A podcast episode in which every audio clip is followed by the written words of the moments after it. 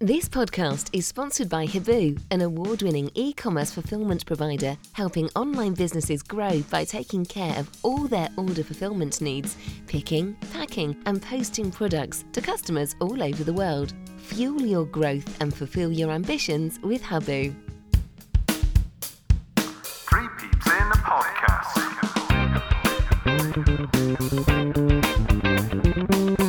Hello and welcome to Three Peeps in a Podcast, a bonus show.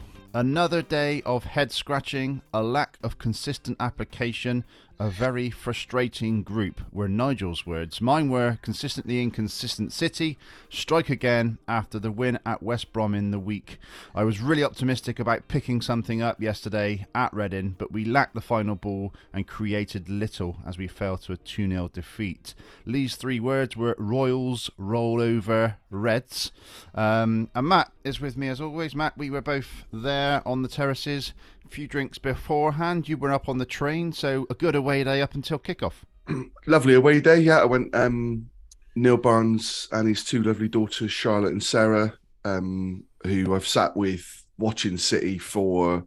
Well, I think now Charlotte's just in her thirties. Um, and they were complaining for, yesterday, Matt. They didn't get enough airtime on the podcast. I know. In terms of comments and yeah, shout out. Yeah. So, so uh, there, there you go. go. Here we go. It's a big, big shout out. Yeah, big tip. But no, br- brilliant day brilliant day. Um, ruined by the football again. Um, yeah, I I can't explain it, Patch. Um, you know, I, I wrote in my column last week about the only thing that's consistent about us is our inconsistency, and it was the same yesterday. Um, and whilst I I admire admire that's the wrong word, but I like Nigel Pearson's honesty when he comes out it's also a reflection on him and his coaching staff that they can't get that consistency. Um, there is just no explanation. He, you know, he, he, he picks the same team and the same players that performed really well the other night. Yesterday, couldn't pass five yards, showed no real application to get forward. Um, against a Reading side who, don't get me wrong, deserved the win because they took the two chances that they had, or two of the three, but they weren't great. I genuinely was sat watching the game thinking, this is a game we can win here. They're, mm. they're not a great side. We start playing the ball properly, we'll, we'll get a win. So, yeah, just just really, really frustrating. Yeah. Um, our guest is with us. It's halftime summariser Rob. Um, Rob, have you got any answers? Is it a case of one player doesn't turn up, the whole team is impacted?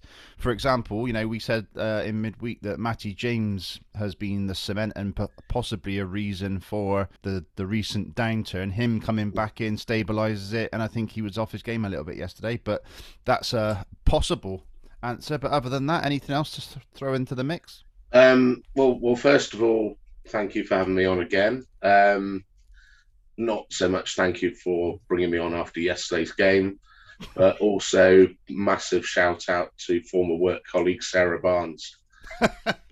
That's um, another shout out. um, Whose sister sister is equally as lovely. This podcast is sponsored, sponsored by, by, the, the Barnes, Barnes um, yeah, I Patch, I, I, don't know. I'll probably um, go through my thoughts as as we get onto it. Um, I mean, this consistency is is a real worry. Um, I, I, will be consistent in what I say, and that I think we should be getting better out of what's at our disposal. Mm. So, so the fact that we we have a good game, the good game is fast becoming the rarity, and the poor games are becoming the norm. Uh, and you know, as as I've mentioned on many outlets, you know, two two years I'm starting to question: Are we any further forward than where we were? Um, certainly, um, Dean Holden was out long out the door, being higher up the table. Um, now, I understand that we're 12th, but in in reality, there are nine teams that have played less games than us, um, or nine sorry nine teams that could go past us that have played less games than us. In reality, four or five probably will. So our, I would say our true position at the moment is around 16th, 17th. Um, I, don't, as I said, 12th when you got a whole queue of people one point behind you with a game in hand is isn't really where we are. Um, if we were 12th and everyone had played the same, I think right now I'd say well that, that is actual progress. If we were consistently looking like we had a game plan and executing it, and maybe had a plan B, uh, but I don't see any of these things, and I I see the inconsistency of the application. You know are they pulling in the right cause? What is the cause? You know it's it, it comes down to these things about identity and the the minimums that you would expect out of your football team. Now i don't care who the manager is. I will a bit like matt i will always want them to succeed because that's my football club um, it's it's never anything personal for me but i remain concerned with where we're going Okay. Uh, right. Well, we'll go into our check-in now. Um, Matt, obviously football included, but um, your thoughts on this morning, one to ten. Yeah, literally just woke up as well, as you know. so I'm probably um I'm probably a six. Probably Yeah. a six. Yeah. Okay. Yeah, I'm probably about a six as well. I, I was a seven until I came um, to put the shopping away this morning and realised that the freezer had been left open all night. Oh no. So yes, um, we for lunch we'll be having burgers, chips, chicken nuggets, fish. It's going to be quite a banquet round Yeah, our house. So Very um, yeah. yeah, but uh, always a bit of a pain. However, yeah, we know we know why it was left open. You got any well, there's- suspicions? there's there's there's four suspects. Right, right, okay. um, and it'll be whittled down as the day goes on. But um, yeah, we we shall. I know it wasn't me, so that's three suspects. That's three suspects then, yeah, yeah. Um, but there we go. So uh, yeah, but a, a good day yesterday, apart from apart from the football. Uh, Rob, Um, well, I, I was definitely firmly in the the sixth camp. I had um, rather a late night out in Bristol, pretending to be younger than I was. Um, obviously, yesterday's game definitely kept me down at the sixes, but I'm probably elevated to a seven, having just heard about your tale of woe. Oh, I love it. Right, okay, let's have a look at the lineup yesterday. Uh, we were unchanged from West Brom. Uh, Max O'Leary, Timm Klose, Rob Atkinson, Vyner, Williams, Sykes, Dasilva, James, Scott, Semenyo, and Wells. Uh, Cam Pring comes back onto the bench, replacing uh, Tomas Kalas, who I understand was rested. Um, but any massive surprises there for you, Matt, in terms of keeping the same 11? How- can you rest a player on the bench, like you know, who's been on the bench? I know he came on in both the last games, but that that to me isn't managing game time because you don't know that you would have needed to bring him on yesterday. So he could easily have been rested on the bench. So that that seems a bit of a strange one. In for Cam Pring, what what must that be doing to the kids? Sort of, you know, he's he's in, he comes on, does well, he's out of the squad. I just He's don't, I don't He's yeah. was the He's back to the Okie. Uh, I just don't get it. But no surprises in terms of the starting lineup. It was um, probably dependent on was Joe Williams going to be able to manage four games in succession? Um, was Matty James okay following his sort of you know period out? Um, so knowing that they were, then it was no surprise because because West Brom, although it was a defensive performance, you know we scored two goals, created opportunities, and it and it was a good performance. Um, so yeah, no no no real surprise there. Right, let's get to the minutes then. Uh, second minute, an early chance for Reading, uh, where they should have really headed home. It was a loose pass from Vyner, a recovery from Vyner, then another loose pass from Rob Atkinson. Uh, and the ball flashes across the goal and it's headed wide. And Rob, that could have been a real sucker punch really early. Yeah, it's um, it's a strange one because um, the referee actually gave a free kick um, when the ball came in, and for me, Vyner actually got an absolutely fantastic saving header in. I don't even think their bloke headed it, but it looked like you know centre of the six-yard box, perfect cross. He was going to score. Um, Vyner, as I said, I, for me, Vyner got his head in the way, but then the ref gave a free kick, and I have no idea what it was, but it, it was that sort of lackluster, complacent, lack of concentration, just easy. And, you know, City, we're often guilty of this. You know, we, we can do a lot of good stuff and then we'll just do something daft where we, we just sort of turn off for a minute. And that was one of those. Matt, for me, it's uh, a, almost a level of nervousness and a bit of anxiousness. early in the game when you make misplace a pass. I mean, go back to your playing days when you when you just kick just kicking off or just trying to get into the game, and you almost need one to sometimes find your range. I don't I don't know this level, Patch. I mean, it's it's your job. It's what you do day in day out. It should be second nature. You're right in terms of probably the the, the nervousness, but I just think for me it's it's just that that application and concentration. I mean, the ball from Vyner, and yes, he recovered, and I actually thought he, he didn't do too bad yesterday. Um, but then Atkinson's afterwards, it's like, what what are you doing there? That's just not you're not switched on. And that's then I think what the game looked like. Pretty much the entire game was like we weren't switched on. We weren't doing what we should be doing. Um, yeah, it was just just poor application, poor concentration for me. Sixth minute, Matt can be heard from Bristol in Reading as Jay Silva delivers two set piece deliveries, both very poor. Uh, f- massive frustration for me. It's the sixth minute, and we've already had two set pieces that are quite frankly, you know, not not even reaching the desi- desired target. I, I don't understand how this is continuing to happen, Matt. So I said to the, the young couple in front of me, I don't hate Jay Dasilva, but apologies when you hear me sort Did of. you give them um, some ear defenders? The yeah, the well, I just, I just, I've, I've, and and Jay might be a lovely bloke. Um, I'm sure he is. Um, I think he's a decent footballer. I think he's got good feet. Um, I also think it comes down to some from a from a, a management and coaching point of view, but have some professional pride as well. Know that you're not hitting your percentages in terms of delivery and everything else, and work on it and work on it and work on it because it is just a consistent. That's a consistent thing with our team. Jay Silva can't cross the ball. Um, Well, he's think- not the I only, think- he's not the only one. I I think gonna it's the same yeah, on the other side. Mark it's- Sykes was equally as bad. Um, I think the difference is we haven't got someone who can come in almost like for like for Mark as we have with Jay in terms of a, a, a traditional left wing back who can play there in Cam. George Tanner can come in, but I don't think he's you know he's not that bombing forward sort of player, is I he? I think Mark Sykes was was very deep yesterday. Jay Dasilva was definitely a lot further Yeah. forward. Mark Sykes didn't seem. There was one one point I was watched the highlights this morning, and he was almost telling Max O'Leary just to slow it down Yeah. a bit. No, Yeah. get going, get Mar- down the right hand side. Mark Sykes seems to be a player who's lost an awful lot of confidence. If you remember some of those early games, I think maybe it may even have been the very first game.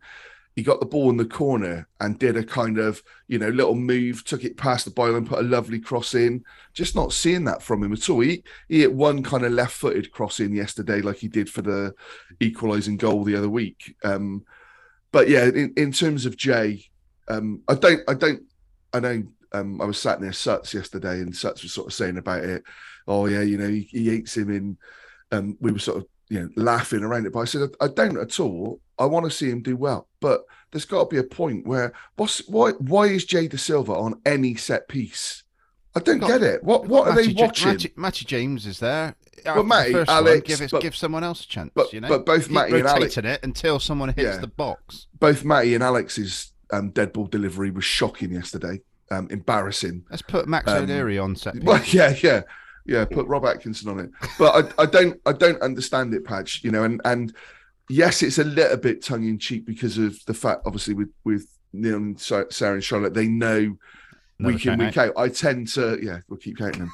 I tend to kind of go, not not shouting it out, but you know, that's that's one, that's two, that's three. We've hit the first man, always gone too deep. That's four, um, and I, I'll go back to what Jim said, um, Jim Rollo, when we had him on. Um, I think at the Cov game, teams pat the box, and it's difficult to to pick a man out. And absolutely, there are games like that. That wasn't the case again yesterday.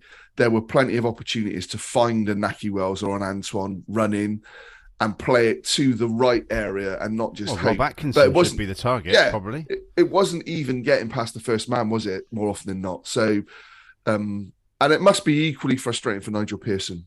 It must be, but it's just a constant theme for me. How frustrating would it be, Rob, for a man sat a few rows in front of us, uh, Brian Tinnion, watching those uh, deliveries come in? Well, yeah, exactly. Um, pretty much everything Matt's saying, I, I echo.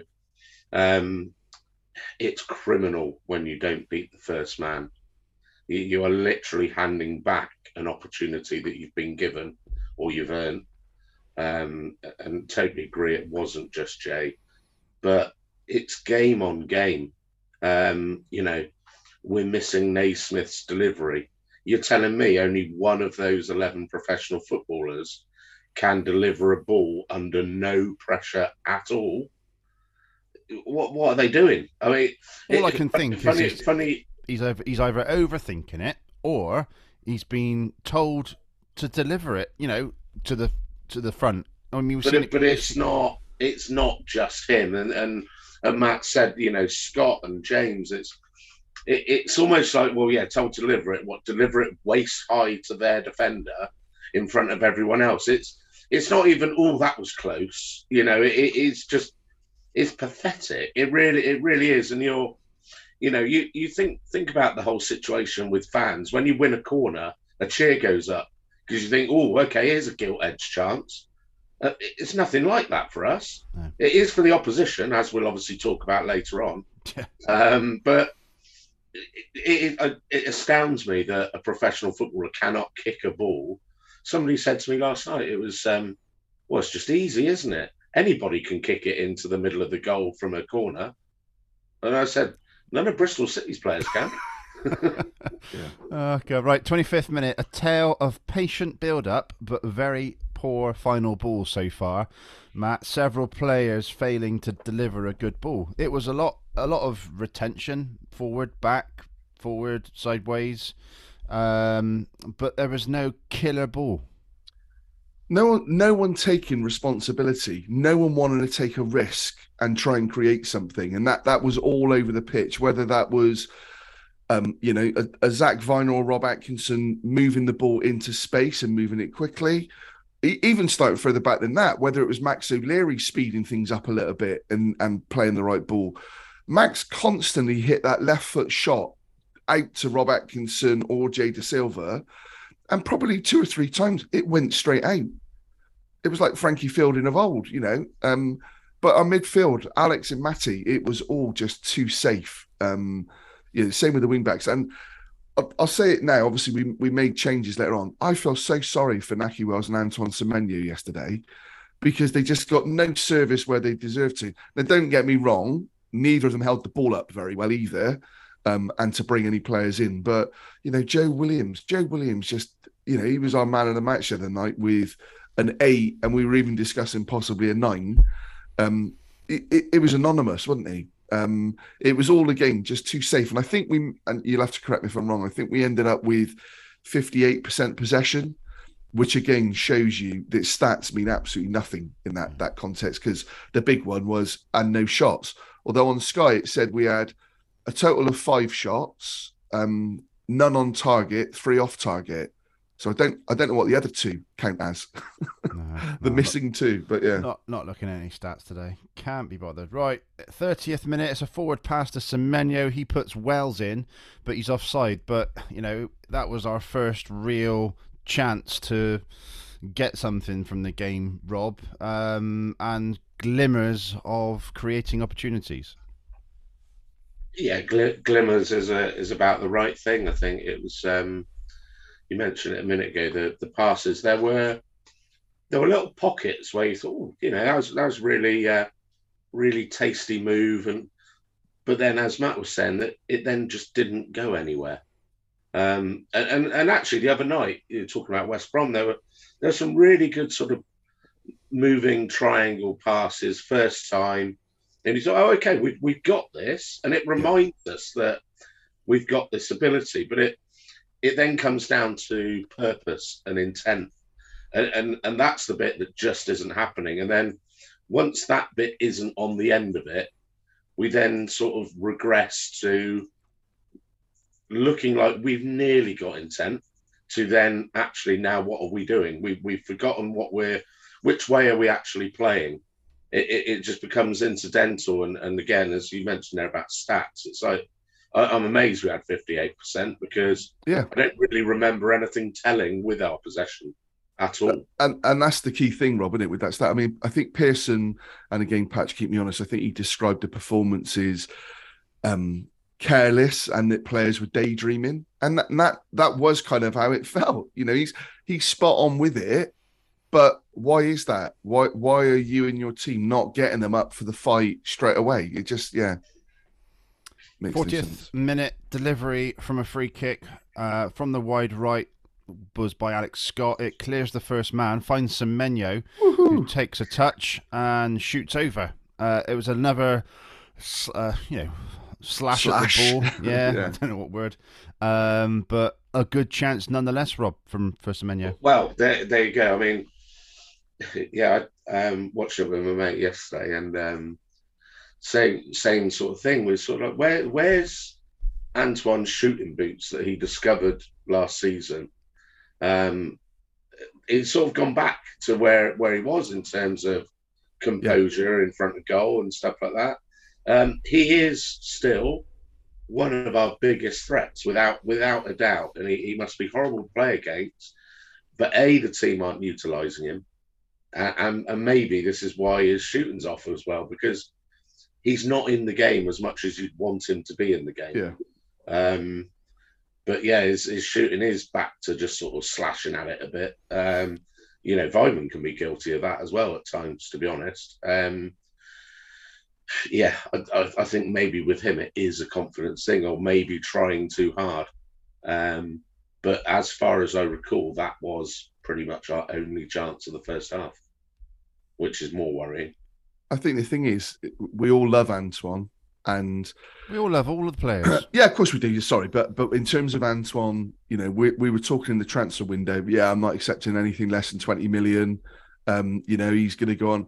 He's playing himself out of any kind of move to, to to that sort of club with just just because of his finishing. It just has gone back, as Rob said, to to how he was when he kind of first came on the scene in in in, in the first team. You know, it was, and, I don't know why, but but then also, and I, and I know opposition formations change the way you can play and everything else. But you need to get Antoine turned and running at them. Zak Vyner did it against Preston. I think he was hitting the ball over the top and he was running down the channels to it. In and I don't want I don't want Antoine playing wide, but you know that that was where we got him in the game. As Rob said, he wasn't in the game yesterday. We just couldn't get him in the game. He ends up being subbed, and you look at it and think, that, you know, do I still keep an Antoine on on what he might do? rather than bringing Chrissy Martin on, who, let's be fair, probably isn't going to do anything, you know, in, in that same context. But yeah, I don't know. It's um again theme of the day, another frustration. Isn't his own performances. This is a message from the Bristol City Former Players Association. Throughout last season, we brought a number of ex players back to Ashton Gate. We were pivotal in delivering celebratory events, including the Ashton Gate 8 40th anniversary, and we also celebrated the stars of the 60s who were paraded on the pitch. This season, we will be commemorating some important moments in the club's history and some very important people who were part of our club. If you would like to assist with sponsorship of any of these events, please get in touch with me via email to events at bcfcformerplayers.co.uk. In addition, we are always on the lookout for any interesting artifacts from the club's history to add to our ever growing Bristol City archive. Thanks for listening, and my email address again is events at bcfcformerplayers.co.uk. Thank you. Okay, the halftime summary from Rob. Big, big bit of a non-event thus far, with neither side building up any concerted pressure, and chances are few and far between. For our part, good crosses are seemingly still expunged from our attacking artillery, so it's a shame that despite a few passages of good passing, we haven't really managed to open Reading up down at the inside channels. Up and down the inside channels, Rob, I think you meant. Uh, defensively, despite a few minor wobbles, we've generally looked more solid with the security of having three players in central midfield again, looking for a bit of magic second half to hopefully nick all three points. Um, so thank you very much to you, Rob, for that. And Nice use of expunged as well. Yeah, Well, Yeah. there, yeah. there you go. Yeah, it was. Yeah, um, it was quite a hard one to get that one in Yeah, yesterday. no, it's Yeah. good. Good I, use. I, I was also thinking if I hadn't abused it in that context, I was going to talk about how uh, Kalas had been expunged from the squad. Yeah, but we, we know he was rested. exactly, yeah. After that Right. tiring uh, sub appearance. 52nd minute, it's 1 0 to Reading. It's a good delivery from a corner, an in swinger with pace, and Loum rises above everybody to guide it home relatively unchallenged, Matt. Yeah, is at the far end, and I, I'll, I'll be honest to say I've not watched any of the highlights back. Um, so it, it What have you been doing all morning? I I didn't get up till 26, mi- 26 minutes past nine. Um, but it looked from the far end like he was unchallenged. Again, I don't know if it's a an issue from a zonal marking point of view again um, that you know, he's not picked up, but he's a big lad and he surely you've got an eye on him. Even if you're marking zonally, someone has to be aware of that player. Um, and it was all it was just all too easy, wasn't it? I again, having not seen it, I don't know whether Max was culpable in any way. Is it something he could have come for? Was there a player on the post? I don't know. Um, but it was it was too easy. Rob, you've obviously tell you- watched it and watched Yeah, the I can tell you what I saw. Um, so for me, yes, it comes down to the whole zonal thing again. Um, not quite as uh, blatant as the Birmingham scenario where um, I can't remember his name now, but the guy who scored twice. Um, he, he almost had like a five yard run before he launched himself into the air.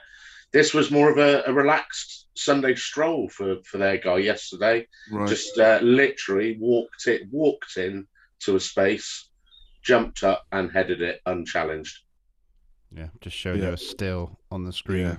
The ball's just about to land on his head. really Yeah. really and, soft and look, looking at that still patch, Max is kind of looking like he's going to come and catch it. Um, and I don't know if he continues that movement or what, but no one on the post at the front post. Yeah, poor goal, Uh, and yet another set piece goal conceded. i think that's the criminal thing for me why, Yeah. why are we why are we not learning and th- this Yeah. is where i get really frustrated and find myself in arguments with people who just want to love pearson whatever he does whereas i'm about well what's he actually doing with us i don't care Yeah. what he allegedly did at leicester at the end of the day ranieri won that title with more or less the squad that pearson nearly took down. So let's not let's not be hoodwinked by oh it was pearson's leicester squad that won the league. Um, but i don't care about that. It's more about what we're seeing at city. And for a, a manager who was a very assertive centre half throughout his playing career, the fact that we are still looking like we've got a soft centre and we aren't getting the fundamentals right, which is continually conceding goals from set pieces, operating clearly a system that the players aren't, you know, pulling off how they're meant to. Something's got to change and we, you know something's got to be done. So why it's not being done Yeah. for me that that falls squarely on the manager players will make mistakes if they didn't make mistakes they'd be playing in the premiership and not at bristol city what you've Premier got to do is give yourself the percentage chances to you know we want to be harder to beat we want to we want to be a tough nut to crack for me that's just a giveaway goal hmm.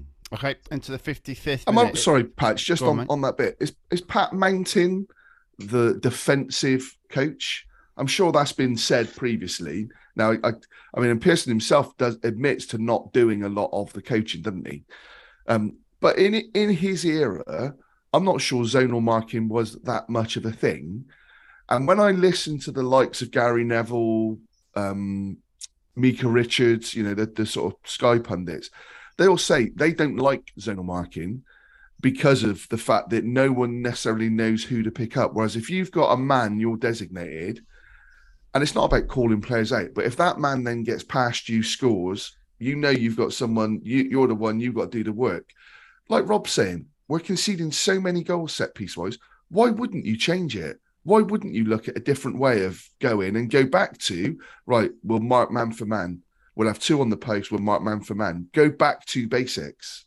Well, especially on a corner because you know players. There's a lot of movement on a Yeah. corner. If you're if you're zonal, who, how, how Yep. can you pick up a man? Yeah, absolutely.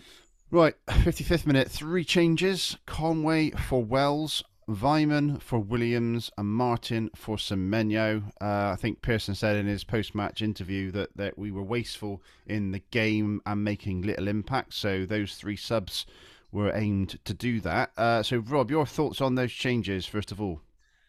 Um, well, at, at, first, I must admit, I was I was quite cynical when I saw them all lining up. I thought, oh, here we go. Is our is our plan B the uh, the classic? Let's just throw on as many strikers as we got. But that was because I didn't expect Wells and um, Semenyo to be coming off. Um, I'm I'm a big big advocate of having a, a proper midfield of three, which obviously worked at West Brom in the week. Um, not backed up by yesterday, sadly. Um, I, I think at that stage we needed something to give us a bit of a spark. So, whilst I wouldn't have set out with you know the the three man midfield that in, includes Weimann because I think that does leave us too exposed. Uh, I think we had no choice um, to literally put put new people on and, as I said, freshen up. But as you said, Patch earlier, individually, you'd have to say it's pretty harsh on the, the front two. Uh, Williams, I guess, had just run out of steam, but he wasn't happy coming off. Um, yeah, Matt referenced it earlier. What was it? Four games on the spin, and two games on the spin previously was told to us that that was a challenge. So I guess they're all explainable. What what disappoints me more is bar maybe two three minutes of a bit of reinvigorate reinvigorate. I can't even say it. Reinvigoration. Reinvigoration. That's the one. Yeah. Um, apart from that, it, it, just went back to how it was. It, it, was as if nothing had changed. We'll, we'll come to our sort of starting 11 for the next game um, afterwards because I think at the moment it needs to be Wells and Conway up top. Uh, Semenyo coming on after half after, with half an hour left to go as an impact because clearly Semenyo isn't gelling with any other striker in terms of forming a partnership. Um, Matt, your thoughts on on that? Uh, no, I, I, yeah, I would agree. I would agree. I mean, we, yeah, we, we can talk about it when we, we go through the team. Yeah. yeah. Okay, 59th minute, ball over the top to Conway. Shouts of handball, but the ball falls to Sykes, who shoots wide. So an opportunity there, Matt, for Sykes, um, who, again, snatched at it a little bit. He did. Um, big shouts for a handball as well. Um, again, interesting, Rob probably getting a, a, view of seeing it back, but um, from the the point of view of the players, they were really adamant that it was handball. Tommy, in particular, sort of up at the ref.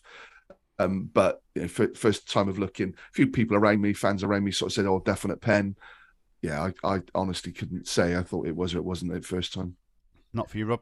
No, um, yeah, it seemed a bit clutching at straws, to be honest. Um, there was, I think, Conway and, and his defender was sort of wrestling to to get to the ball, and it, it, I think from what I can recall seeing it, it bounced off the guy's back of his elbow whilst right. they were sort of mid tussle. It, it, was an incidental handball ball to, rather yeah, than ball to elbow. Yeah, yeah, absolutely. It wasn't. Yeah, I w- I wouldn't. If it, as, again, I said said to my mate Kev, I said if it was given against us, we'd have been absolutely pig sick. So that that's usually your your gauge on you know, it was more out of optimism and desperation that we were so sort of vehemently appealing for it. I think. Is Kev's surname Barnes? It, it's not, but he's probably changed it this morning. Right. Okay. Right. Fine. Good. Just want to make sure. Um. Okay. 62nd minute, Vyner ball over the top finds Weimann, who is away, draws defenders, plays out to Jay Dasilva, who should shoot, in my opinion, but plays it back to the back post, and the defender puts Martin off slightly, who could have had one on the volley. This was a real frustration for me, uh, Matt, in terms of the ball to Jay Dasilva. You think, shoot, why would you not shoot? It was exactly in the same position. Um, you know, Tommy Rowe, I think, scored uh, left-footed up at Birmingham beginning of a yeah, few seasons ago. Yeah, after and a brilliant Kasey Palmer let's, ball. Yeah. Let's admit that Tommy Rowe is a better finisher than Jay Dasilva. However, just just have a go. Just have a go. But again, plays it to the back post. Martin, if he goes through the man, um, sorry, goes through the ball, he's going to connect with it. But I think he thinks the defender is just going to get a little knock on it, and it comes to nothing. Here's one for you. I think Tommy Rowe's a better player than Jay Dasilva for Bristol City. So that's a, a real shocker because I was never a big fan mm. of Tommy Rowe.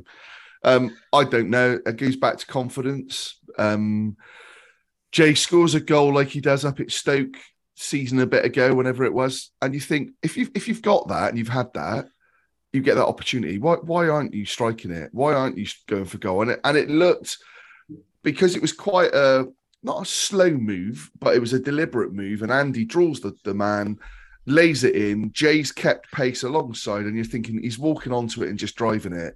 And much like the Cam Pring effort against um, Millwall the other week, by by going for goal, and I think Cam was going for goal at that night. Um, anything can happen, and yet Jay over. And again, let's be fair, it was an overhit ball to the back. Yes, okay, you can say he's picking out Chris Martin, but surely percentage terms, the shot is the, the, the one to take. And again, I'd like to think they'd be looking back at this game this morning and going, right, Jay, you know, you, you've got to be looking to strike it there. Why didn't you? What's your thought process that you're not hitting the ball there? What what put you off from it?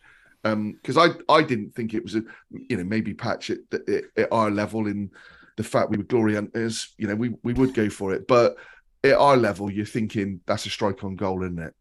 Yeah. Oh, absolutely. I'd be... It was um, it, it, was teed up for him. Yeah, exactly. That that, was, yeah. that that was. Weimann wasn't playing it for a cross, was he? he no, no, no. That that was Weimann's pass was the last pass of the move.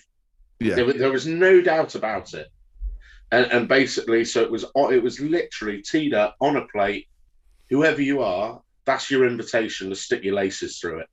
Yeah. There is no there is no alternative. Particularly uh, if you're left footed. Yeah, exactly. Natural, yeah, it, it, it yeah. was literally teed up for him. Yeah. Um, incidentally, a few minutes later, off goes Jay and on comes Cam. Yeah, and I don't, I don't. It's that, that responsibility. It's, it's, that responsibility thing, though, isn't it? Yeah. Take the responsibility. Take the not that it was a risk, but just try and make something happen. And yeah, I, I it was, it was, crimi- it, was criminal. Like it was. It, it was yeah. criminal. As, as you said, Pat, it was. It was past. Go on, you finish it off. Yeah. You know, you're the one in space. You're running onto it. Bosh, one all. Yeah. And and it didn't happen, and it was criminal. If he shoots and it goes into the away end, at least he's had a go. But you'd, yeah. see, even even then, you you'd still think how's he missed that? Because it was it was that, but it was that much of a chance. So that's what makes it even more surprising uh, yeah. that he then tried to engineer something else. It was inside the box, in the inside left channel, unopposed. The goal's in front of you. Yeah. it's literally about ten yards out. I think, not much more than that. Okay, yeah. 69th minute, Jay Dasilva off, Cam Pring on. 71st minute, a sliced clearance from Reading gives us a corner, and you think, right, is this the opportunity? Scott delivery is flat. Martin tries a back flick to no effect. Rob? There you go. We summed it up earlier, didn't we? It's about clearing clearing the first man. Um, it, it can't be that difficult. Um, it, you know, it's, it's, it's a funny one. You reference Tins, and we, we love Tins, obviously, absolute City legend. But but I'm going to use him as an example. Tins was obviously left foot like a wand, absolute deadly left foot. You go you go even further up the food chain, and you've got your your Messis and your Maradonas of the world, and, and what have you. But all three of those didn't have a right foot, and you think, hold on, you you your top professionals. My right foot's probably, you know, or you know, my my other foot's probably better. It, it's really weird, but so it comes back to again the, these basics of I, I don't understand from from a set piece delivery. You're putting the ball on the floor where you want it. You're kicking it when you when you want to. I, I don't get it. I mean, it, it, it, must be something they've worked on in training. That's all I can think. That not, it's, not, a, it's a low ball into Martin, and he's going to try and hook I it. Think you're being generous. I think you're being yeah, really generous. I, I, I, am trying to think of a reason why. Just um, just poor execution. Poor execution, just poor execution. Exactly that. Yeah. And, and, the thing is, again, having you know play, played at the levels that we played at, you could, you know, regularly. I know you like the crossbar challenge type of stuff, but not not even that. You could have the ball in a certain area and it ten shots, ten passes, and eight or nine of them you would find because you were used to that repetition. From a corner point of view, and the fact that it's whether it's Alex Scott, Matty James, or Jay Dasilva, surely you're doing that in training, specifically doing that, just yourself. No, you don't need a, a defender or anybody in there. Just hitting a spot, you know, because invariably, unless you do something fancy where you're playing it to the edge of the area for a Paul Scholes, David Beckham type strike or any of that, you're pretty much playing it in the six yard box, trying to get it under the bar or whatever. How many times do we either see it hit the first man, over hit, or played way too high that the keeper's just got to jump up and catch it? Our dead ball delivery is shocking, absolutely shocking. Matt, on the same um, on the same notion of drills.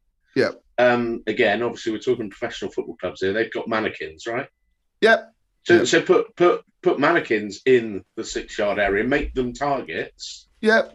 And, and and say right, okay, I want you to hit that one. I want you to hit that one. I want you to hit that one. And and you yeah. you know maybe three different options, but you you're just going to right. Oh, here you go. This is like the training drill. I know exactly which. I've got three spots I'm hitting. Um, I'm gonna I'm gonna pull a signal to the rest of the team so they know which one I'm doing.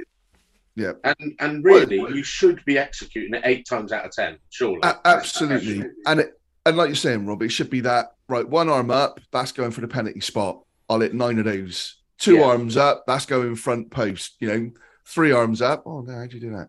Um, you know, um, and, and, another signal. Right, that's going to the back post, and we just don't. I, I, I'm trying to think, and and certainly under Pearson's tenure, when have we ever had decent dead ball delivery? And probably even goes beyond Nigel Pearson's tenure, and, and I'm not blaming Nigel. Even under Lee Johnson, we, we just don't seem to have these players that you think, Christ, we got a corner. Here, here we go. You know, we'll, we'll, create something here. It's, it just feels like it's luck if we get something in. And actually, we don't seem to score that many goals from dead balls, do we? I know Rob Atkinson's got a couple recently, but yeah, I just, it, again, frustrating frustrating and, and just yeah poor. Okay, 75th minute, uh, livening up a bit. Cam Pring take has no option really than to try and bring the man down that's uh, bursting away down the Reading left. Hell of a hell of a shoulder tackle from uh, from Cam Pring. I like that one. Uh, takes a booking. Right, 77th minute. Sykes taken out on the edge of the box right in front of us after good work from Conway. James' delivery is chipped eventually falls to Atkinson, who swipes wide. So the ball is chipped into the box, so it's a it's a delivery into the danger area. Falls to Rob Atkinson, and uh, he's leaning back, and it goes over. Matt, patch. Mark Sykes is completely unmarked on the edge of the area, completely unmarked, and the defenders don't even recognise that danger. If both of them are switched on, he just has to roll that to Mark Sykes, and Mark Sykes gets a shot on goal. It was crying out for that rather than that crappy little chipped ball that's much easier to defend. I mean, it's, when it's chipped up, the defenders, the, the, the attackers can't put any pace on the ball, so they've got to try and generate it. From a defend, defending point of view, you can see the ball clearly to defend it. But I, I could not believe that we didn't look at Sykes in that option, and I, and I, put that down to both of them. Both Matty, I mean Matty James primarily because he's over the ball, mm. but it was scandalous, just showing again a lack of awareness and yeah. 80th minute, Vyner inside to Martin, a deft touch and a neat flick from Conway almost puts Weimann in, but the keeper is quick to close him down. Uh, corner from James is dealt with by Reading. Uh, 80th minute, Matt, and that was pro- sorry, I'll get to Rob. Uh, that was probably our best worked piece of the game. Yeah, and and I love how you finished it with um, and then we took a corner and nothing happened. um, I'll put that I'll put that after every comment. I think. Yeah, yeah, and uh, again, uh, honestly, I couldn't even remember that patch because I, I just don't remember us doing anything. There was a real, just general lack of enterprise, um, and and it gets to the point where you're not excited anymore you know, and and the whole the whole idea about football, however crap your team is, is you always believe that something might happen. Now we get we get into this stage again where actually you're fast losing belief that we're we're actually going to do anything, um, because anything promising would is just going to peter out, and, and and that's how it felt yesterday. It just felt like there was nothing, no no spark happening anywhere. It was just a real flat sloppy, careless. Yeah. Matt, do you remember the do you remember the the opportunity? Yes, I do. Yeah, yeah. And Tommy was head in hands um, because it was such a good little move. Um, so yeah, and, and I agree. It was one of those um, little sort of passages. Great little step over from um, from sort of Martin playing like the, the little flick. But good, good save. I think Lumley was ex Rovers on loan as well, so that had a little bit of spice to it. But I agree with Rob. There was just nothing nothing to really get excited about yesterday at all, was there? You know, we didn't seem to to to get going, and and, and just maybe in terms of giving it a little bit of balance, I think we probably all of us to a man on on this pod talked about end of season being 14th, 15th, 16th. Um, you know, around that kind of mark. Top top of the bottom Probab- half was my prediction. Yeah, pr- probably these sort of performances and our inconsistency is why you end up in that position. So try, trying to add a little bit of redress in terms of, you know, you get the people to go, oh yeah, typical City fans. You know, you win a game and you go up to eleventh, and everyone's talking about playoffs. You lose a game, you you know, you go down to seven.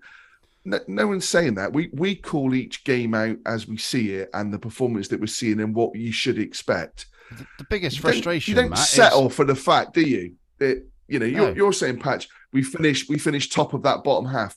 That's not where you want us to oh, finish, God no. and that's not where we should finish when we have the you know the opportunities we get. be- so because I you know, I get, I get a little bit miffed at that when I see that. It's because uh, I'm I'm being realistic and know that Yeah. we can't we aren't consistent. No. Uh, it, we know we can play well. We Yeah. know we've got a good performance in us, but I, I- know in my head that we'll put in a, a shift and then we won't. Yeah. Uh, so that, that's what that's what mid-table brings you. But to, but just going back to what you just said, th- there's no one in the championship, So with the exception of Burnley and Norwich, that have that They- have looked really really good. I don't even. I mean, that Norwich game, Patch, we should have won. So Well, I exactly. mean, but we were I'm- on the I'm- upward I'm looking at- trajectory then. I'm we? looking at the table now, and funnily enough, the team at the top are the team that have impressed me most. QPR. So QPR are top. Okay. Yeah. Then Blackburn, who we beat and we outplayed and played really well that day. Yeah. Then Burnley, who yes, I thought were much better than us. We've, we've got Sheffield United to play. Millwall are fifth. Now Millwall weren't great, were they? And they're fifth, and that's again. I, I know I- I've had opposition fans comment that more on on my column. You know, it's all about your team, In you're not saying Well, giving it's the because it's the Bristol Live. It's my team, exactly. so I'm commenting on my team. But Millwall fans, there were fans talking for Gary Rowett's head, and they're fifth. Um, Norwich, as you say, Reading yesterday, seventh. There's no one in this league that you should be looking at and thinking, why why aren't we where they are? I can't the top? believe they would say that. You know, this is this Yeah. is a Bristol City podcast. I'm not going through through um, Abs- Reading's yeah, it's more, no, it's more it's more more of the um the the live um post Right. um, column, but there's not a single team there, other than probably Burnley is the is the one because of what they've got in terms of um, you know parachute and the players they've got. But QPR, great side, you know, played really well against us. But top Millwall fifth, you know, so that so that's where when we sort of, people fans go, well, you know, we are where we are. He's got his hands are tied. Da, da, da, da, get all of that, but this is not a good division in terms of there are not two, three clubs that you would absolutely go. We finish above them, then we'll, you know, we'll be promoted because it could be absolutely anyone's league this year. 89th minute, a great save from Max O'Leary with his legs. Looked like surely a goal. Um, so, yeah, great save there. Ball up the field. Conway holds the ball up and wins a free kick. What can we do from this one? Not try a quick one, clearly, um, because it was a quick free kick and we were seemingly in, but it was pulled back. Um, from that, we win another corner, and this is a, a bit of a contentious one. Atkinson is literally once again thrown to the floor, but no penalty. For me, Premier League VAR, that is a penalty. Matt, your thoughts? I I thought pretty much every corner there was something going on in the box. Um, I don't get what the assistant referees do because quite often they can be looking at it and can see what's going on. There was a lot of um, pushing and shoving going on with Chrissy Martin, with Mm. Tommy Conway, and the ref actually spoke to yeah to both parties, didn't he? It reminded Surely me a bit of uh, of England versus Panama in the last World Cup. Yeah, yeah, yeah.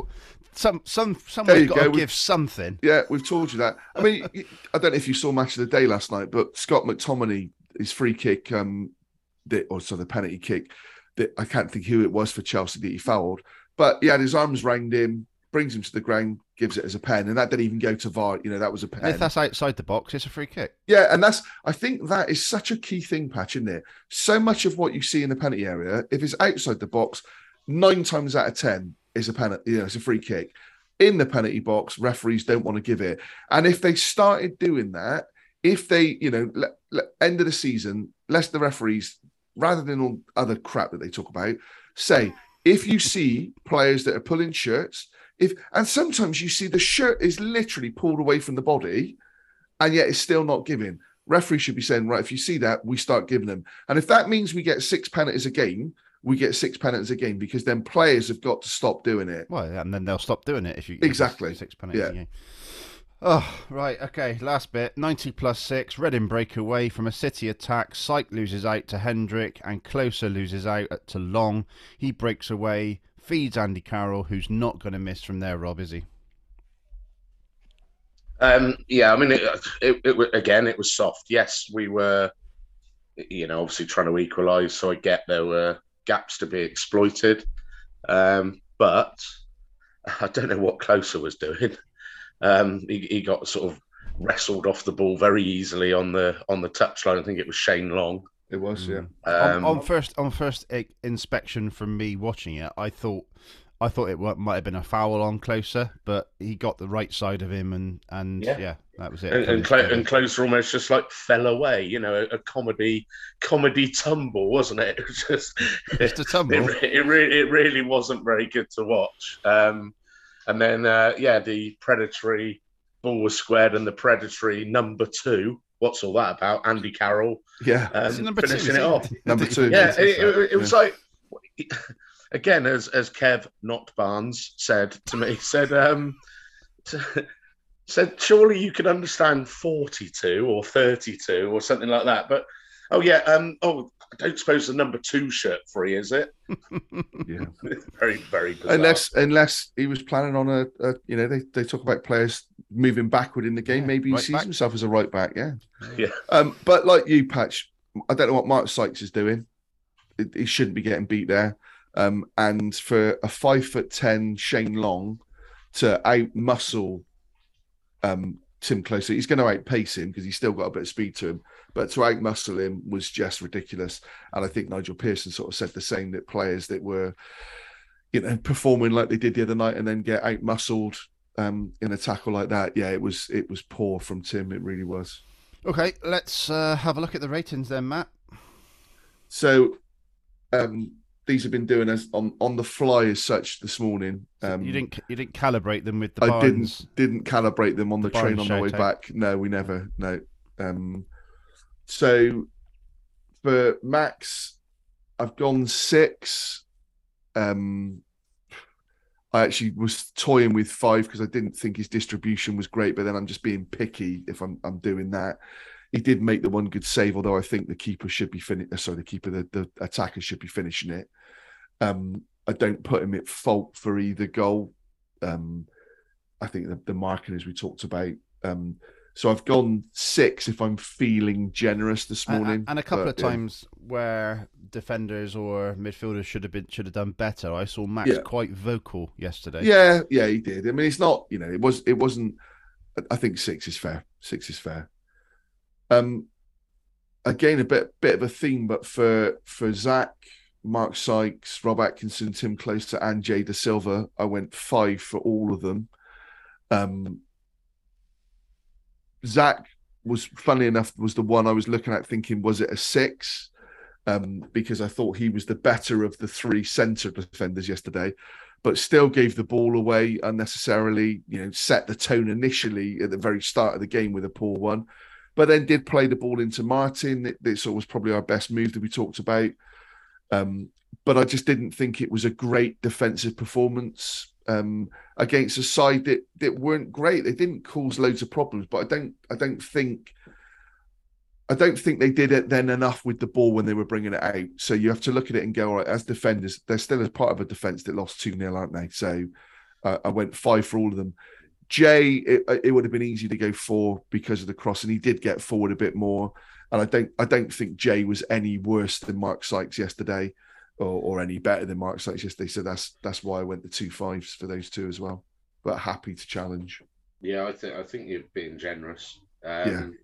Because because in the format that we're playing, they are our width, Yeah, and and if they're not delivering, that's a major part of their contribution that they're not they're not bringing to the party. yeah, Um, Jay, as as I said, uh, what has been noticeable, and and I'm you know I do want to see a game plan, and I do want to see a plan B and stuff like that.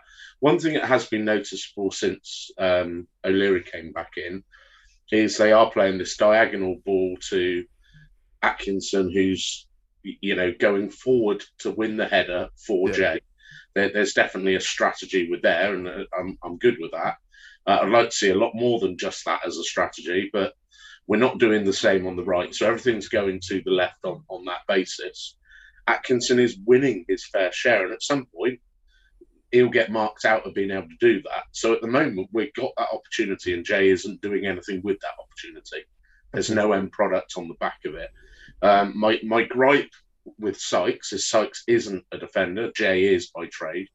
Sykes is an attacker who is doing the old filling in the right wing back slot that we basically play anyone that isn't a right wing back. Um, so it's so it's his turn at the moment. Now his main attribute, from what we believe and pre-season and what he did at Oxford, is he's an attacker. Yeah. Now I'm not seeing him take on his man anywhere near enough as what I'd No, like agree. Agree. Um, and, and quite often he has the ball in, in enough space.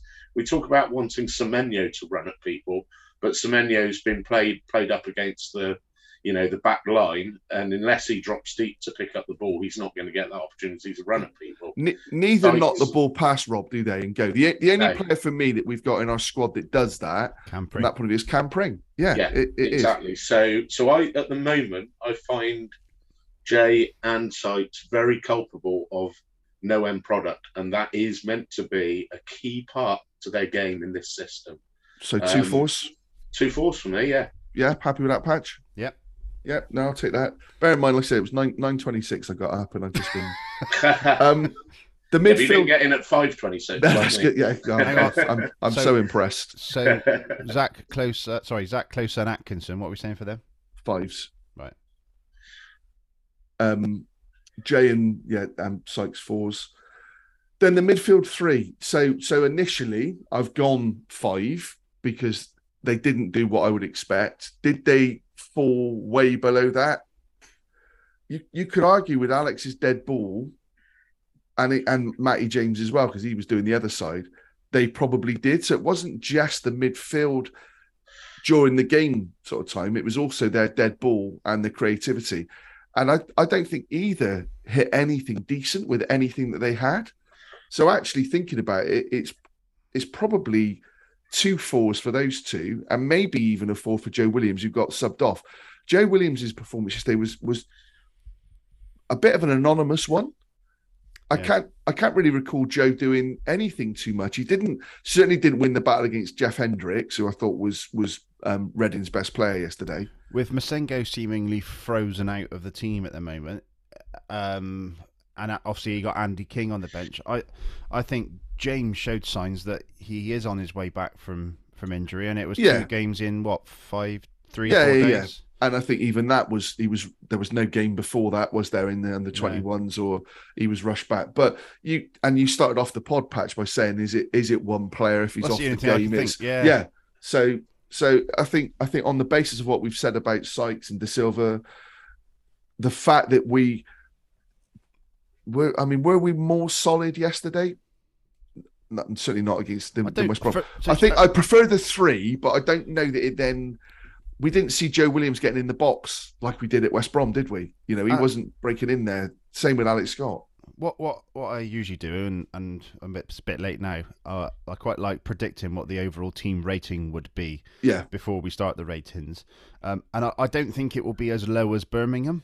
Um, I don't think it was as bad as as Birmingham, It's- but that was pretty bad. Yeah, I Um, I I kind of think it was on a was? par Do yesterday because I didn't. Okay. Yeah, I, I, I, but probably because from a almost a, a, a going forward perspective, I actually think Birmingham were a better side than Reading. For Mm. one, I thought Birmingham were physically sort of stronger, and um, it it was the defensive weakness much more so at Birmingham. But I think in overall performance, it was so flat yesterday. But it will be interesting to see. It's So- in in a word, I would say insipid. Yeah. It, it, Yeah. it was just sort of, and the get the whole game was a bit of a non-entity, Yeah, it was a nil-nil all day long, wasn't it? but they they found ways to score. Yeah, yeah. I thought it was a nil-nil game all day, all day long. Yeah, In a Yeah. word, I'd say expunged. expunged. yeah. Um, all right, so we'll go three fours for those. Um, then you've got Nahki and Antoine. I've gone two fives. Um, I know with what we've just talked about with all those other players, but I just don't think they got any kind of service. Um, goes back to your point, Patch, around the partnership. Nahki and Antoine, and I know we, you know, we, we got the goal the other night. Antoine's not trying to pass to Nahki Wells, cross it to him. He's going for goal. Um, so I don't see it as that. But they don't work well together. Antoine's not having it anywhere near the impact starting games as he does when he comes on. Um, and you could easily see Nahki. It, it will be interesting because if if the fans forum goes ahead this week, and we'll we'll go on and talk about why that might not be the case. Um, Nahki is down to come as well, sitting alongside Nigel Pearson. So that could be a a, a fan's question. Nahki, how do you feel about getting taken off at 50 minutes? um, so yeah, I went I went two fives for them. And then you've got the three subs. So all of whom came on before the 60th. None were I- any, I've got a bit- none were any different. No, I mean, anything. that's the I've. I've seen I've seen people talk about Andy Weimann being man of the match. Um, yes, yes, there was a spark with Tommy Conway and Andy Weimann in particular, but I don't know that it was enough of one to to warrant a six in comparison to Nahki and, and Antoine. Possibly with with Andy and Tommy, possibly sixes. Did they Yeah. come on and do what you'd expect? Probably they did on the, the benchmark that we Well, if, set. you look, if I look back through the highlights, sorry, my my they were the ones that created, yeah, Yeah, it's it's Conway and Weimann for, for, Yeah. the, for the last six. And I, I do, I do think there was a spike there. So, so probably, probably on that basis, yeah, they they warrant that. Chrissy Martin, I'm not, I'm not going to go six. I didn't think Chrissy, for for why he's being brought on to bring the physicality to hold the ball up. Yes, there was the one move where he played that that we've we've referenced to Tommy Conway, but I didn't think he did really enough. So I went five. So on that on that basis, um, you're right, Patch. It isn't as low as Birmingham, Thank you. um, but it is 4.86, which is the second lowest game, which again feels probably about right for the season. Hmm. So Birmingham was 4.43, yesterday's 4.86, and Millwall at home was 4.93. And that does feel about right in the scheme of things. And Nige? Nigel, I've gone five. Um, I, again, it's it depends what camp you're in. He picks the side that performed well against West Brom, and they let him down. He's the manager, part of the coaching side. Why are they down? Get him up for it. Um, yeah, but I, I'm I apportion more of the blame yesterday to the players than I do to him. So hence the five rather than the four. Matt, I, I I put my head above the parapet You after do, yeah. the um what what game was it the um the Millwall game Yeah. And and I and I posted something on Facebook in one of the groups and I said look before you have a go at the players just remember who's responsible for getting them ready Yep. who's responsible for the formation What, getting who's them dressed? responsible- yeah Who, who's who's responsible for making them breakfast yeah all that sort of stuff um but yeah, who, who's responsible for picking a team, the formation, the tactics, da da da da da. And I mentioned earlier about the the good performances, the exception, not the norm. So if we look at the last three, we we've got really excited about what was, to be fair, a very good, unexpected performance at West Brom, but it's been bookended with two pretty horrific efforts. Now, if that's our mantra going forward, I'm going to be more unhappy than I am happy Yeah, with, yeah. with what's happening under this this manager. And th- those last three games are exactly reflective of his whole two years. The stats back it up. But you know, I mentioned on Jeff's show the other day, if we'd have lost at West Brom the other day, that would have been 40 losses in 80 games for Pearson. He's now hit the 40, but it's 81 games. Yeah. So so it's nearly literally one in two we're losing. Great if one in two we're winning, but it's not. It's one in three we're winning. You know, 30%. So 16th, 17th will be about right for his ratios, and, and nothing's changed over two years. I think we should be doing better than 16th, 17th. We, you know, just a, a very quick glance at the, the league table. Um, and I'm going to say, you know, we all say, well, he hasn't had money to spend. Da, da, da, da. For me, that's one part of management. That that's you you know that's assembling who you want. Yep. Ultimately, a manager in any walk of life is about how you manage what you've got. Every manager goes into a job that isn't their squad, you know, and they've got to make something out of what they've got.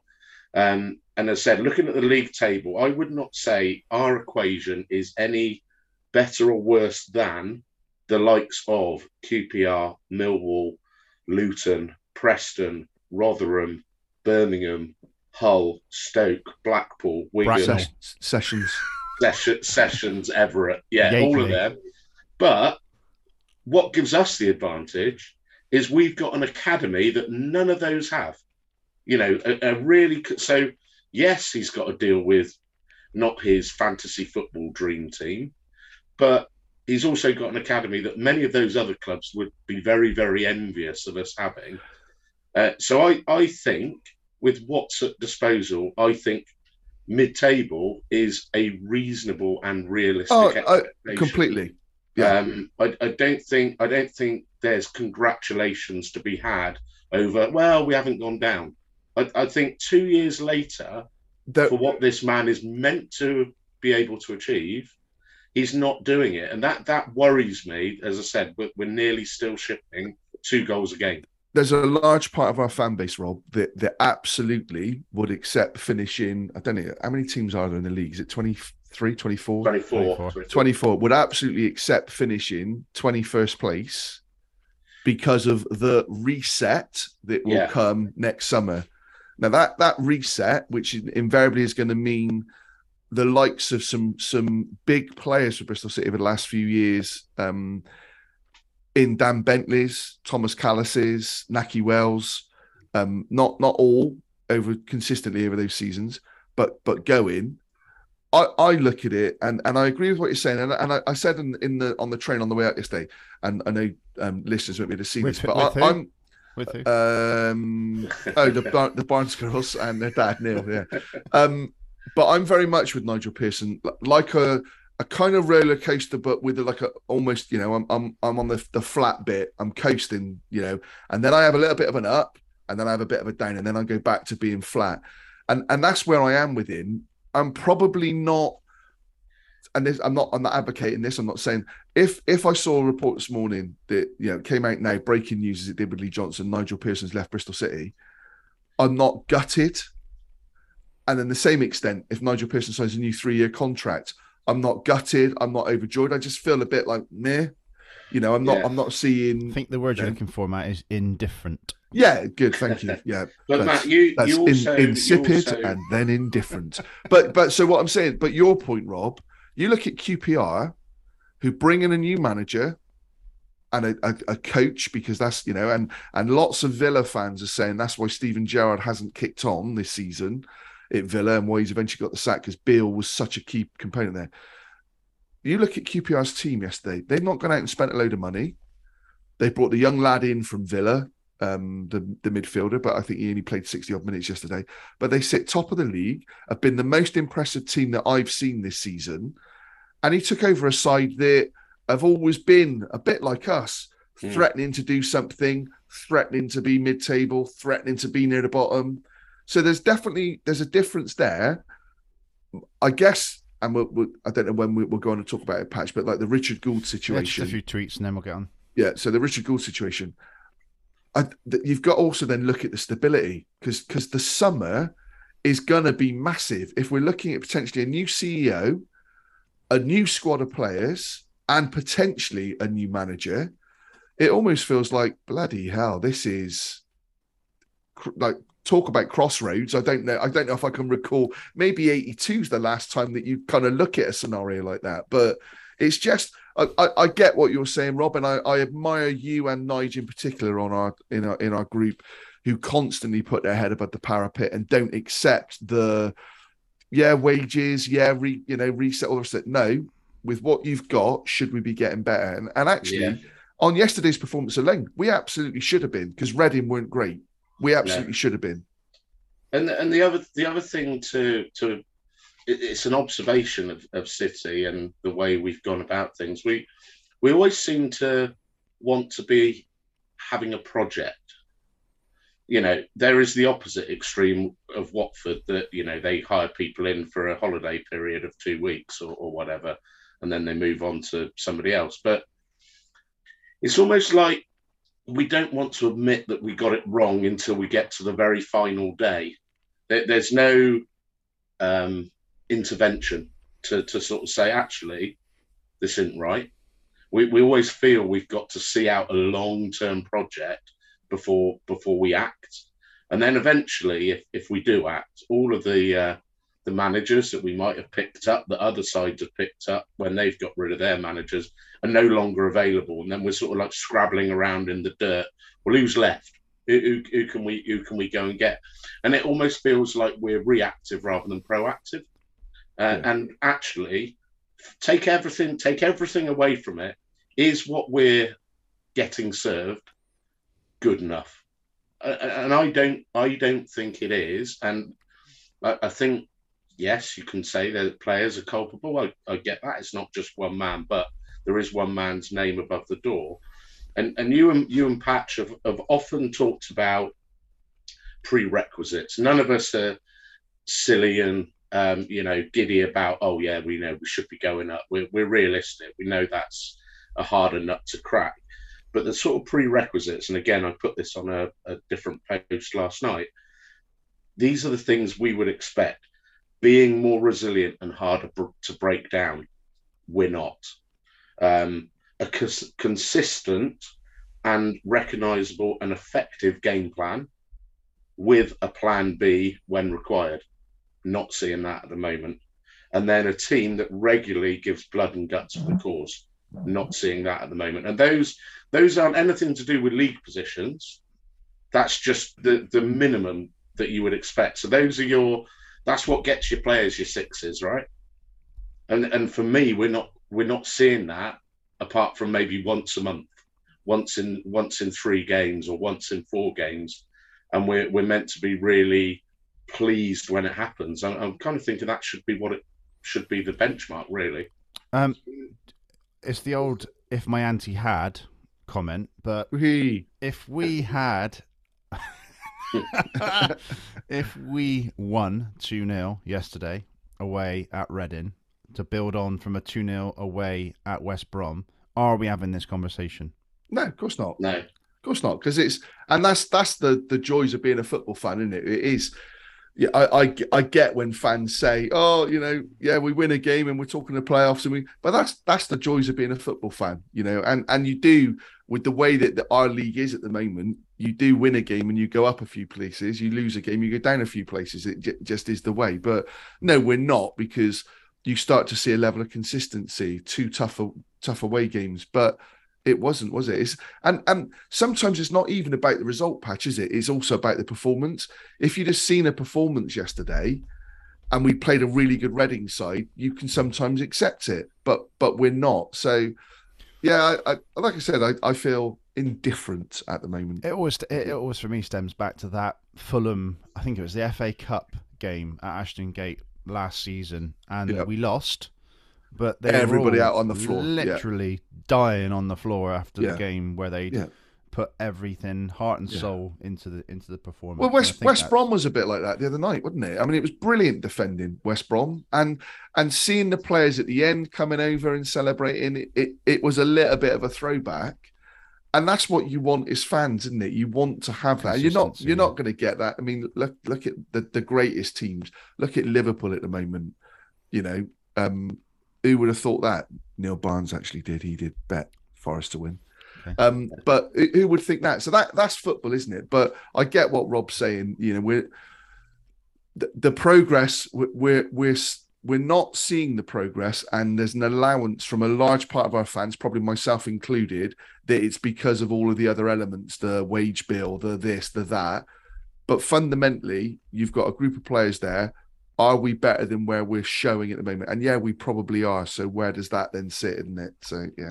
Um, just because I was bored, um, I've gone on to IMDb and Crossroads that you mentioned earlier, uh, finished in 1988. For anyone who cares, Ah, right, okay. it was on in Yeah. 1982. Did they do a mentioned rebit? Reboot? They did. They did try to reboot for two years in 2001, but Yeah. uh, didn't last. No.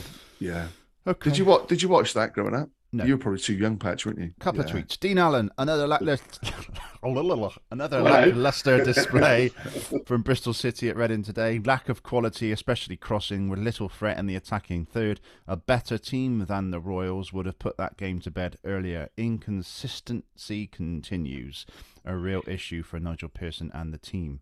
Um, my brother Julian pops up and says lackluster is an understatement, totally and utterly void of any ideas. Um, we had some we had some ratings from uh, Chris, who uh, who's been on the pod before. Be on again soon. Um, O'Leary five, uh, Sykes four, Vyner three, Klose four, Atkinson four, Dasilva three, James five, William five, Scott five, Semenyo four, Wells four. And he put, "I'll probably regret these marks tomorrow, but as you can guess, I'm very angry right now." oh dear. Um, They got the same profile as as Matt's. To be fair, just all all one All- less. all One probably, less, yeah, yeah, Yeah. a bit Yeah. more, uh, bit more angry at the time. Um, Andrew Munro, my tether has never been more at the end of FFS. I like that. yeah. Um, Andy Bowden, zonal not working, zonal marking at corners in particular. Yep. Um, and then I had a few comments berating me for putting up a picture from a friend uh, that was taken about five minutes before kickoff because it was patchy and empty Right. Okay. which yeah. was nice. Right, let's let's do the team for your team for Swansea next Saturday, and then we'll come on to talk about um, Richard Gould. Right, so um, I'm going Max in goal. I'm I'm sticking with three five two because I think that's Hang what on. I'm just be. gonna. I'm just gonna write this so I can see it visually rather than. Okay, yeah. yeah. Okay. Yeah. Are we, are we assuming no players are back from injury? Um, I'm assuming So Naismith Naismith is be- likely to be, isn't and, he? and reckon? Kalas and Kalas. Yeah. Okay. Um, Matt, c- for future podcasts, can I mean you maybe get like a tactics board behind you with some Good like, idea. Yes. Yeah. yeah, yeah, yeah. I've got one from the old days, I think. and uh, dotted lines going in. Oh yeah, yeah. Okay, yeah. Um, right, Max in goal. Uh, Kalas, Klose, Atkinson as the back three. Viner right wing back. Pring left wing back. Naismith and uh, Williams in the middle, with Wells, Conway, and Weimann in behind. I'm giving Alex Scott a rest. Uh, so that's my that's my starting eleven. Can, can I can I just jump in? Where You can. where- this is, where- this is, where this is- is what it's all about. where where where on earth? I, I don't know which world that you entered overnight, but you enter. Did did you enter a world where Zak Vyner was a right wing back? I Where, so where where's that come from? What what's inspired you to suddenly think he's a right wing back? I'll tell you why. Um, I don't think he deserves to be dropped. I don't think that we've got any other option at the moment other than Sykes, but I think he needs to, to be reset. Yeah. What about Tanner? So I don't think he's a wing back. I think He's Vyner's probably more of a wing back than Vyner, surely. Okay, well that's that's what the debate's that's all about. Good, good challenge. So, so I'll throw that in, and and I get your logic there, Patch, and I think I even suggested that last week. Mm. And similarly, had the same call outs. Where do you think Vyner's a wing back? I actually think Vyner's better defensively than Sykes, and he certainly couldn't be doing any worse going forward than Sykes. Was was my theory from that. Absolutely get him, Rob. He ain't a right wing back. So yeah, but but for me, for me, this it's almost it sounds a bit harsh to say, and it's almost a punishment for for Sykes. And I don't mean it is like that, but you need to know you can't put in performances like that and keep playing. So you're right, whether it's Vyner or I'll tell you Tanner. what I could do. And here's one for you. And I can't believe this this, this is coming out of my Alex lip. Scott. No. Well, but, Sam but Bell. actually, Sam Bell. actually, actually, Alex Scott, no, that would never come out of my lips. Or Andy Weimann, um, which is crazy um, because I went off absolutely apoplectic, didn't I, when he played there at Birmingham? But uh, I do think there needs to be a change there. I don't think Mark Sykes should be starting there. So, so whatever way you go it, and you, you're right, maybe it keeps Scott on the pitch by playing him there, and, and potentially Zak does lose out and probably doesn't deserve to lose out, but you want to get your best players on the pitch, and Kalas is our best defender. Back, the best back three Um, for me is Kalas, Klose, Atkinson. Yeah, Um, Yeah. Na- Na- Naismith on the pitch, Yeah. playing in midfield, defensive midfield, which I know he doesn't Yeah. want to, but Yeah. I think it's uh, why not? Let's roll the dice and, and see how well, that see, works. so so it, it's an option, isn't it? I mean, again, I suppose the our argument is Naismith could be in that back three, but you can't play a Naismith and an Atkinson and a Kalas. I don't think it's so left-sided, isn't it? Then, because neither Naismith or Atkinson seem to be able to use their right. Um, but so I, I get the logic of that, and and I I I quite like that. The only bit for me is that three in midfield. I do prefer a three in midfield and not not Weimann sort of bombing. So, um, yeah, that would be. my- But absolutely, Wells and Conway up front for me. Yeah, I got to- I got going to go totally different then. go on then. So In goal, and I number I- one, gotta be Basso. Uh, yeah, yeah. No, so so yeah, for for difference and a different start, I'm going to go back four. So it, it's a given over yeah, but he won't though. No, no, no. You you said what would you do? Okay, carry on then. Yeah, good- no, good point. Yeah, Um, so I'm going to go back, and, and I'm just going to put it in for food for thought, really. Um, so back four, I would have Pring left, Tanner right, um, and these are players all at full fitness. So let's Yeah. not think anything else. Kalas and Atkinson. I then have three in midfield, of which Naismith is one of them. Yep. So I'm going to go Naismith, James, and Scott. And then I'm going to go three across the front with uh, Weimann and Semenyo playing the wider roles of the front three and Conway as the middleman. It's harsh on Wells. I get all of that. It's not a partnership. But in terms of out of those three, which are more comfortable being inside forwards rather than the centre centre forward, then that would be Weimann and Semenyo. Uh, it's explosive, but it's also more compact in the middle. Yeah. Well, I'm I'm more excited about uh, your starting lineup than I was about the starting lineup yesterday. So congratulations. one one thing to say: we're playing Swansea, who like to get the ball down, like to play. I, I think we've got to be really careful in that midfield. I think we could get absolutely overrun. So I, And that's that's why you need three, like you Yeah, say. You, yeah. you know, exactly yeah. Jamie Paterson, assume he'll be playing. I don't know if he's been playing actually. Oh, right. okay. Um, I don't know if he's got an injury. I, I haven't seen his name being mentioned, so I'm just gonna have a look at. is Smith is Korey still there as well? No, Uh, he's it. Derby. Um, Derby played the other night actually. Hmm. Um, Okay. Um, dead air is a crime, Matt. So I'm going to is, yeah, carry you carry on. Um, Swan- Swansea Cardiff today, so that'd be interesting. ooh, there we are. Well, so- that must be a 12 kickoff, I'm guessing. Yes, yeah. Yeah. Yeah. So last night, the the news broke that uh, we're expected to see in the coming days Richard Gould become. Um, I don't know what that noise was And then. what was that then? Is that your stomach? Uh, to to take up a role with the ECB, the uh, the cricket, the English, English cricket board. board. Yeah. Yeah. Um, which for me is bitterly disappointing. Um, he's come in with uh, in a difficult time for the club, stabilised, reduced the wage bill, did some great early business in the summer with you know Naismith and Wilson coming in, Sykes, etc. And um, and opened the door for, for fan engagement, launched the players, former players association, given it the support that it needed to get off the ground. And um, just a, a, a really nice guy, and I don't know anyone who said a, could say a bad word about Richard. And uh, as I said last night, and I'll stand by it, a breath of fresh air for the club. Uh, Matt, I'll get your thoughts first, and then we'll come to you, Rob. Yeah, um, really, really gutted. Um, I, I absolutely understand it. Um, Richard is is a cricket man. Obviously, spent all the time he did it at um, Somerset, then Surrey. I think the ECB chief is someone that that um, he worked with at Surrey. So again, it's understandable. But from a Bristol City point of view, um, I think the, the Bristol Live have made a comment about he goes about his business kind of unnoticed. He's not um, he doesn't want to be front and center as per our previous CEO, um, who's doing exactly that in his new job. He was on Talk Sport the other night and look at me, look at me, look at what the club are doing. Um, so I, I, just think it's a real shame patch. I think um, you you more than me, but you know I've been privileged to be able to work with with Richard on some of the former players stuff um, meet him a number of times, be on sort of Zoom calls with him.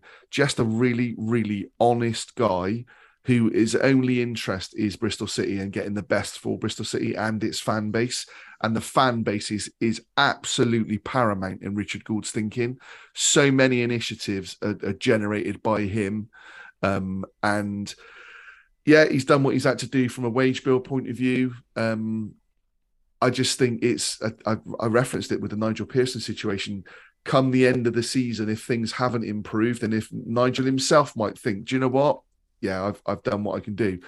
It could be a huge, huge period of rebuilding at a time when we also know Mr. Lansdown's looking for investment and potentially looking to get out. It's massive for Bristol City at the moment, and and you'd like to have kept Richard because you knew he would bring you that stability. So I'm actually quite worried about it. And um, I know the club hasn't made a statement. Um, they've got the forum, I think, is it Thursday of next week? Yeah. Um, where Richard was was down to attend with Nigel Pearson, with Nahki Wells. Um, I can't imagine if this story then gets confirmed that Richard would then go because a lot of the focus would then be uh, on about that. So then, does that then mean that it gets pulled? Um, does does Jon Lansdown come in? Does Steve Lansdown come in? I don't know. But yeah, you, you, I, am I'm, I'm gutted. I'm absolutely gutted. Have, um, have, you um, got a Have you got a killer question lined up for for Thursday, Matt? It, it actually would have been about the ECB bit because right. it, it the stage where we were talking about it, it was it had been rumored, but nothing had sort of come out. So it would have been that.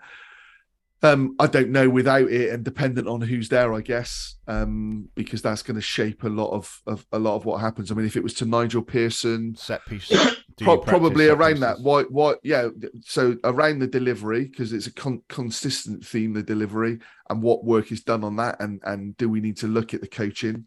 You know, brought Jason Euell in. Do we need to bring someone in from a defensive point of view? Um, well, like Liverpool, have got a throw-in coach. Yeah, yeah, do yeah. you need and, a set piece coach?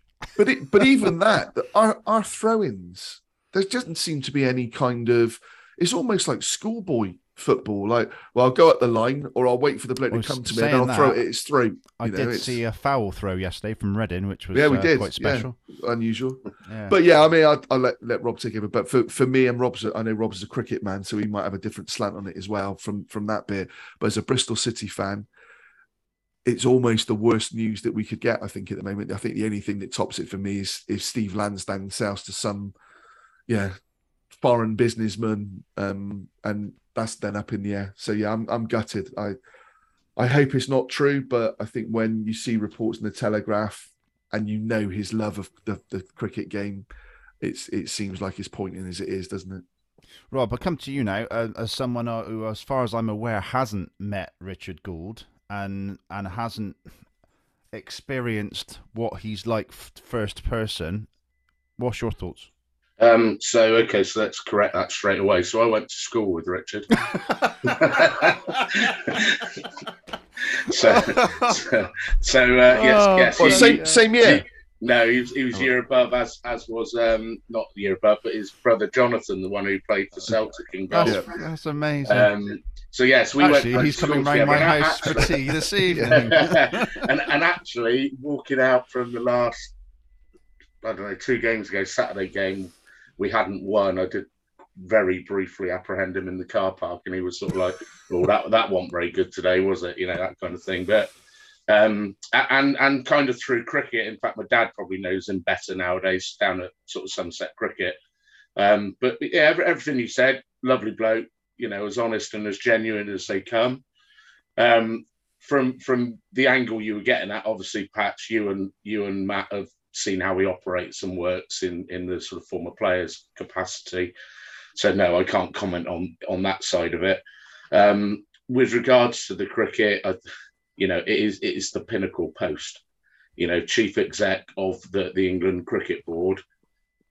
Job opportunities like that do not come along, and at the moment, cricket's got a very uh, meaty issue that it's trying to sort out in terms of um, tackling the, the domestic schedules and Didn't um, he, didn't he come out and oppose the hundred? yeah, he did. He did, which is great because I'm very anti hundred myself. Um, what what's happened is the the whole schedule's been basically sort of ruined a bit by the hundred. The hundred's been crowbarred in, and suddenly there's now too much cricket, and the elephant in the room isn't being addressed as to why. Um, and they're also looking at the what the actual national team's goals are and how the, the counties can dovetail into it. But it's a Does that all come under the same remit, Rob? So both the, Mhm. the, count, the county and the test and one yeah, day. yeah, yeah, yeah, yeah. right, so okay. it's it's the whole thing. It's like the FA Right. effectively. Right. So it's so Okay. it's yeah. So the whole thing would be encompassed.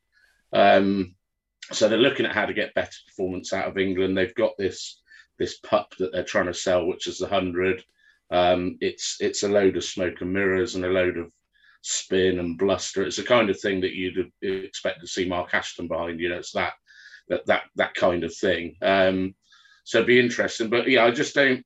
You know, no nobody's confirmed anything. But I said from the get go that if he is a genuine contender, I, I just don't think Bristol City, the Bristol City role, can compete to to the gravitas of of that opportunity. Yeah. Uh, and he, he'd be very deserving of it. So obviously, we'd wish him all the best. But Mm. yeah, difficult boots to fill. Um, and I think you know I mentioned Mark Ashton there. There was a lot of ill feeling, shall we say, from the fan base towards Ashton, and and talking about Rich going on about his business under the radar. He's kind of placated all of that.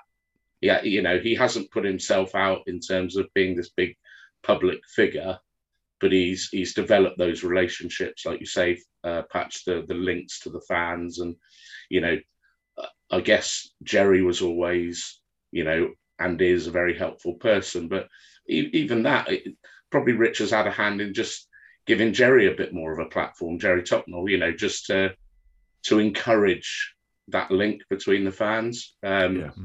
So, so all, all, all positive stuff. But yeah, I mean, if it is an, a genuine opportunity, it doesn't surprise me if he does take it. Okay. Um, right. Well, I think we'll bring it all to a close there, Matt. Unless you've got any other shout outs for the Barnes family. Um, I'm going to Sunderland with them. Um, Okay. We're staying Well, over, and I think we spoke about that yesterday as That'd well. be, so uh, that'd be yeah. another shout out Yeah. podcast then. yeah, is the, Right. is the freezer all right? I noticed you. No, it's beeping. check. It's Is it? actually Uh, beeping right. behind me, which is So maybe me it's a fault and not anything. Well, no, the door was wide open, so Ah, right. I think it's trying to get back up to the temperature. But Ah, right. um, tune in next week for more information about More my freezer, freezer. Freezer news. Yeah. Freezer news. That's a good segment. Right. Thanks so much um, Thank for you. getting out of bed this morning, Matt. no, no, pleasure. Yeah, yeah. Um, and I like you, to do Rob. that just so that you can kind of think, oh, the days of a lion.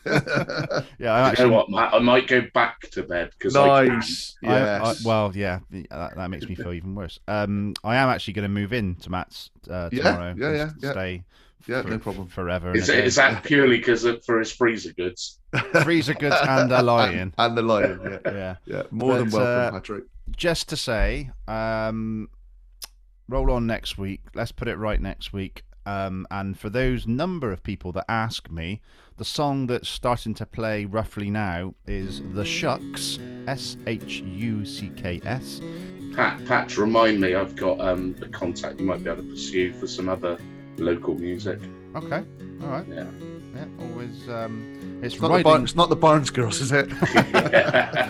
It's uh, yeah, the Shucks Riding Low Southern version. Uh, check it out on Spotify. Right, we'll leave it there. Thanks both. Great work, Speak boys. soon. Take care, everyone. Bye bye. See you later. Cheers. Bye bye. I'm gonna make it right. Cause you don't know me. Don't be quick to judge. Cause I tell you something, I don't care that much. Don't come around here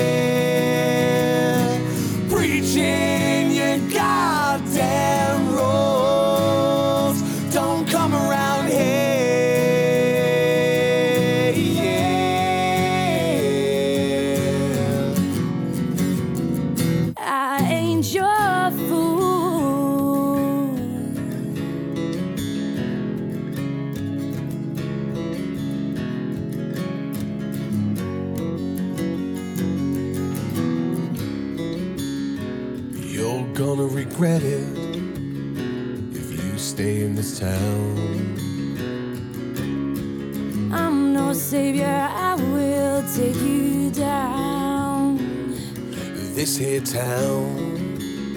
You know it ain't that big. It don't take long to know just what I did.